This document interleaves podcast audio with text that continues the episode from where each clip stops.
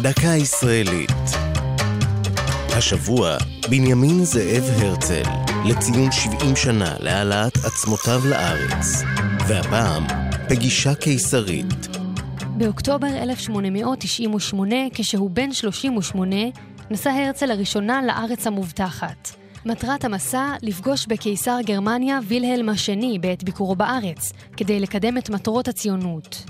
הרצל פגש אז בקיסר פעמיים, במקווה ישראל ובירושלים.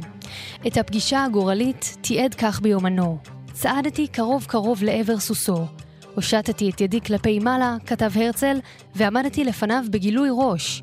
הקיסר צחק, ועיניו, עיני אדנות, ברקו אליי. מה שלומך? תודה, הוד מלכותו, אני תר את הארץ. איך עברה עליך נסיעתך עד עתה, הוד מלכותך? הוא מצמץ בחוזקה בעיניו, חם מאוד, אבל לארץ יש עתיד. בסופו של דבר, התאכזב הרצל לגלות כי קיסר גרמניה אינו מוכן לקדם את המשא ומתן שניהל הרצל עם האימפריה העות'מאנית על קבלת צ'רטר במעמד מדינת חסות על ארץ ישראל.